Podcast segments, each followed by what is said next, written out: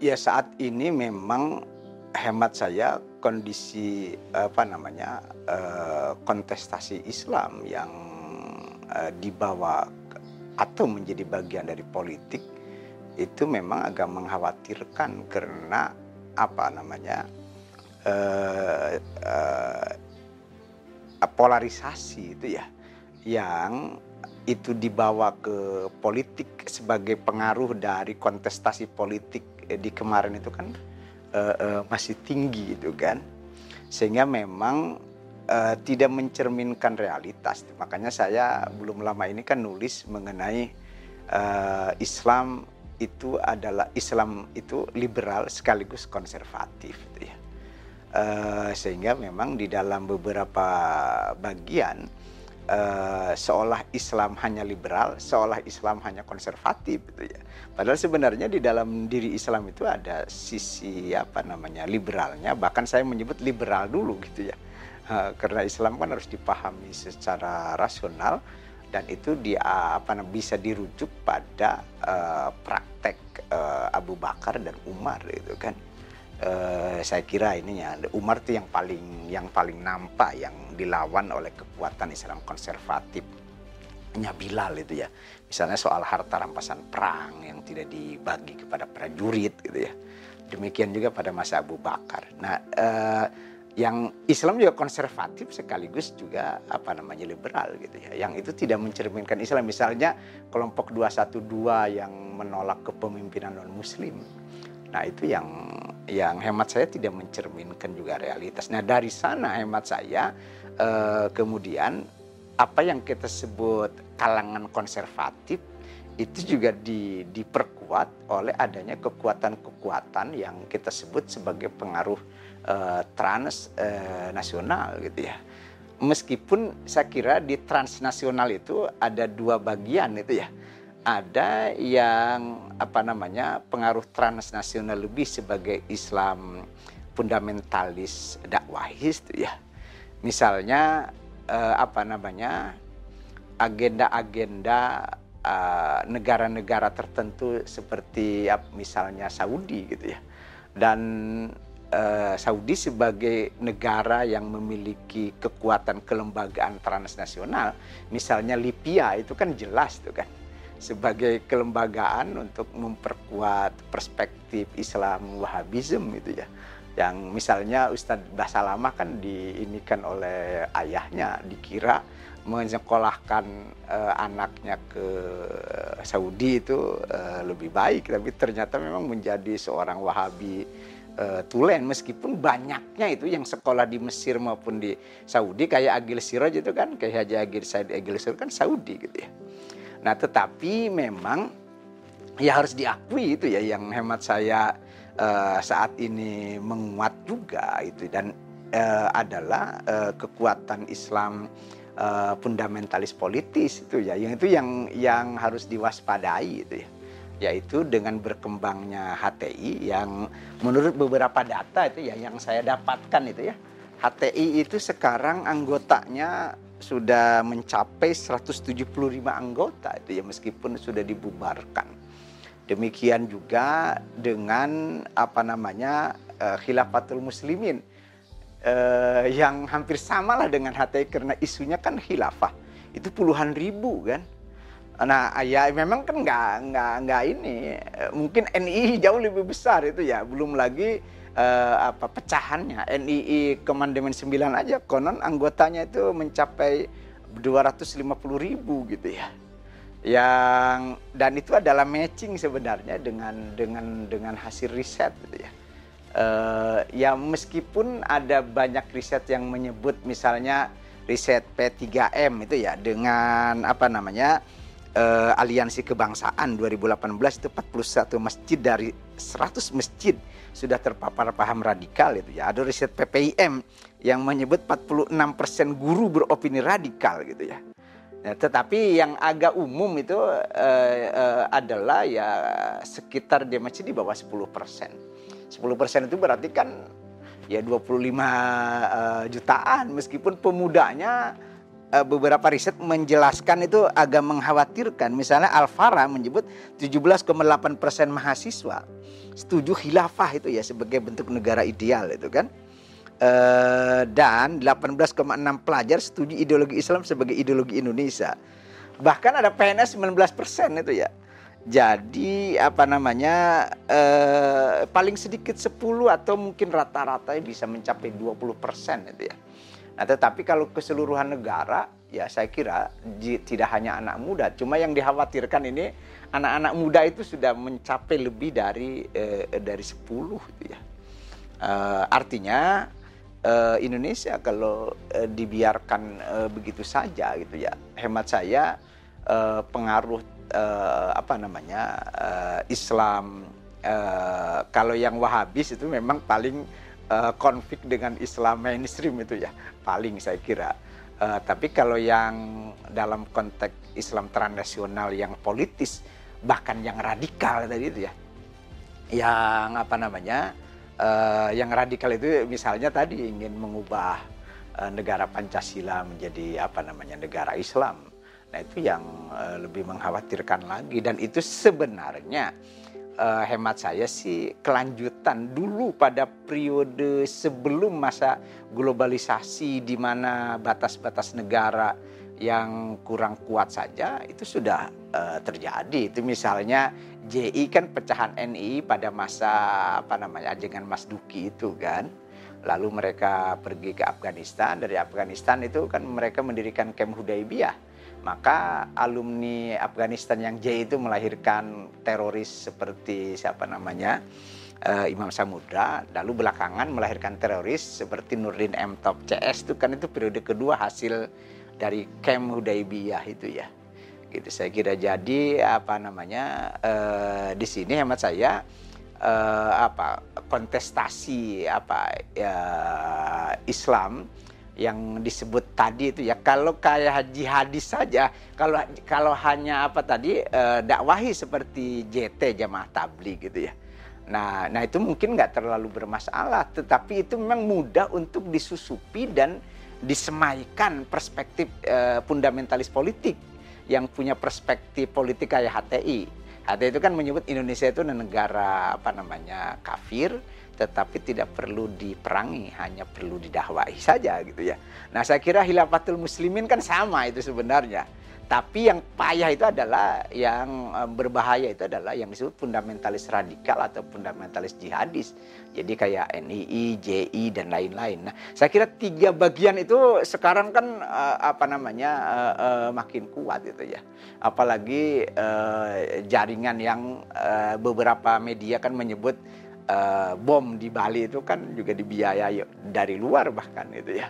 Nah kalau soal transnasional soal hubungan pendanaan itu memang dari dulu kayak dulu uh, Dewan Dakwah Indonesia itu yang di bawah Nasir kan juga dibantu oleh oleh negara-negara di Timur Tengah kan gitu ya.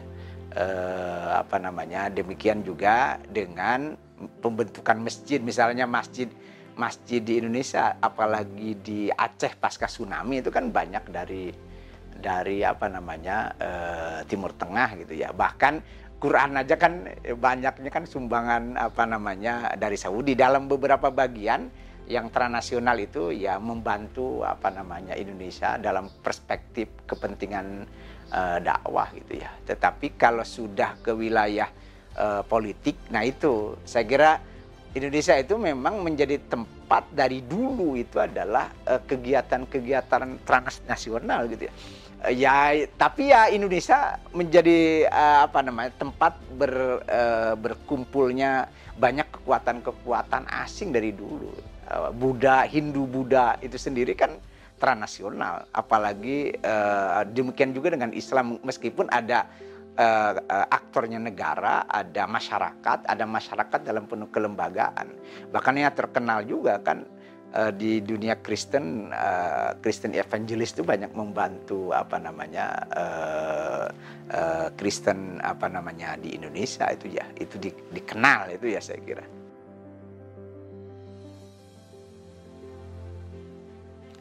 Ya saya kira dengan data yang tadi saya kemukakan itu ya Yang agak umum secara umum bisa mencapai 10 bahkan kalau di anak mudanya dan beberapa data tadi bisa 40 bahkan yang menarik itu uh, seorang yang harusnya menjadi aktor kontra uh, transnasionalisme dalam pengertian Islamisme ya.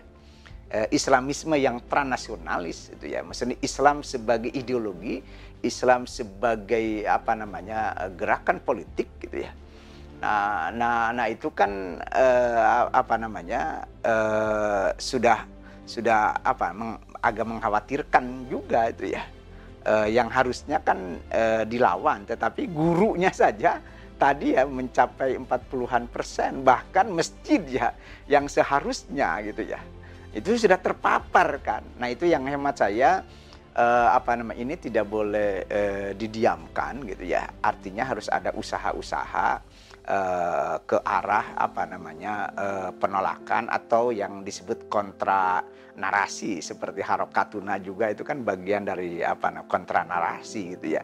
Meskipun uh, seperti tadi kita obrolkan itu ya itu apa namanya kontra narasi ini yaitu tadi ya hemat saya jangan uh, kan gini apa namanya deradikalisme atau kontranarasi hemat saya hingga hari ini pertama terlalu kuat eh, ke negaranya gitu ya. Sehingga memang civil society nggak banyak eh, berkembang dan eh, apa namanya dan kedua hemat saya pendekatannya terlalu hukum. Itu kan sama dengan korupsi gitu ya yang beberapa ahli menyebut laut laut apa dan banyak lagi yang lain tuh menyebut ya memang eh, apa namanya kekerasan yang dilawan dengan kekerasan itu ya sering kali melahirkan kekerasan lagi gitu ya. Sehingga memang kalau pendekatan murni hukum saya kira bisa bisa gagal gitu ya. Makanya kalau saya dan kawan-kawan saya misalnya sering menulis kan ya itu kan bagian dari kontra narasi terakhir kan saya menulis apa namanya mempertanyakan apakah NKRI bukan khilafah itu jelas keliru kan yang itu disuarakan oleh apa namanya uh, hilafatul muslimin gitu ya. Yang tadi itu saya kira mengkhawatirkan kan hilafatul muslimin meskipun ini ini saya setuju itu hilafatul muslim itu bukan uh, uh, fundamentalisme radikal atau jihadis ya. Dia masuk kategori fundamentalis politis sama dengan HTI itu ya. Sama dengan MMI yang menganggap Indonesia adalah apa namanya negara apa kafir tetapi tidak perlu diperangi. Hanya memang sudah mengkhawatirkan dalam pengertian coba bayangin tadi itu apa namanya eh, cabangnya aja ada yang menyebut 400 ada juga yang bahkan menyebut sampai apa namanya 5000 gitu ya eh, anggotanya sudah puluhan ribu kan dia punya sekolah bener nggak tuh yang sampai 30 atau 31 sekolah gitu ya. Yang sekolahnya nggak lama tuh dua tahun dua tahun dari mulai SLTA gitu ya. Dan yang bahaya itu dari sekolahnya itu eh, meskipun mungkin jamaah tabligh juga punya perkampungan itu ya. Yang mereka juga punya perkampungan 3, berapa itu ya datanya itu ya. Eh, bener ya 3, setengah hektar ya. Perumahan di di mana ini? Di di Lampung itu kan nah, tetapi yang mengkhawatirkan sekolah-sekolahnya perspektifnya itu adalah anti Pancasila, dia menolak Pancasila, apa anti pemerintah, termasuk di dalamnya adalah menolak penghormatan terhadap uh, bendera merah putih. Jadi di sisi inilah yang hemat saya memang uh, uh, mengkhawatirkan juga gitu, yang yang beberapa kalangan menyebut uh, geram gitu ya, karena pemerintah tidak banyak bergerak untuk itu meskipun memang pemerintah itu punya alasan bahwa pada masa pasca reformasi itu selama sebuah lembaga masih bergerak di wilayah pemikiran dan ideologi belum melakukan gerakan itu tidak punya hak negara untuk mencampuri dengan cara uh, melakukan apa namanya penegakan hukum gitu ya. Dan hemat saya kalau misalnya gini kalangan Islam kultural itu ya atau yang kita sebut Islam mainstream itu ya. Kalau tidak aktif misalnya kontra narasi itu saya kira bagus. Kayak NU kan punya website yang saya kira cukup dahsyat juga Muhammadiyah dan beberapa lembaga kayak UIN sendiri masih bergerak di bidang pendidikan murni ya. Dan saya kira ke depan kan harus bergerak di bidang itu karena memang apa namanya eh, datanya itu menyebut apa sekitar 30 persen ya eh, 54 persen bahkan milenial itu mencari pengetahuan agama lewat blog, website dan medsos itu riset PPIM ya. Jadi apa namanya eh, di dalam konteks ini eh, dasar termasuk ya Ustadz Felix Shaw itu kan uh, dia punya apa namanya medsosnya uh, uh, uh, dahsyat itu kan meskipun ini kita senang ya beberapa ustadz itu kayak Agim kayak Ustadz Abdul Somad juga kan punya apa namanya medsos. Tapi uh, pada umumnya hemat saya belum uh, apa namanya terorganisir uh, uh, dengan baik gitu ya. Sehingga memang ke depan uh, perlu konsolidasi lah. Dan saya kira Kemenag itu harus punya peran gitu ya. Uh, jangan terlalu menekankan pada sisi apa penganak masan organisasi tertentu gitu ya. Jadi saya kira harus lebih apa namanya bersinergi dengan uh, semua apa organisasi uh, karena memang Kemenag itu adalah lembaga apa namanya milik negara apalagi kita punya agenda yaitu tadi yang uh, apa namanya uh, menguatnya uh, Islamisme ideologis yang tadi bersifat transnasional. Meskipun memang udah udah sejak dulu gitu ya. Saya kira Muhammadiyah itu sendiri uh, berdiri dulu ya karena ada pengaruh modernisme apa namanya abduh kan. Demikian juga ya saya kira beberapa kalangan nggak usah jauh-jauh lah kayak apa namanya uh, uh, PKS sendiri kan pengaruh juga dari Ikhwanul Muslimin dalam bentuknya yang lebih uh, lebih apa namanya soft itu kan yang mau bergerak dalam sistem uh, kenegaraan dan sistem politik yang berlaku gitu. Yang maksudnya yang moderat itu ya yang tidak apa namanya uh, radikal.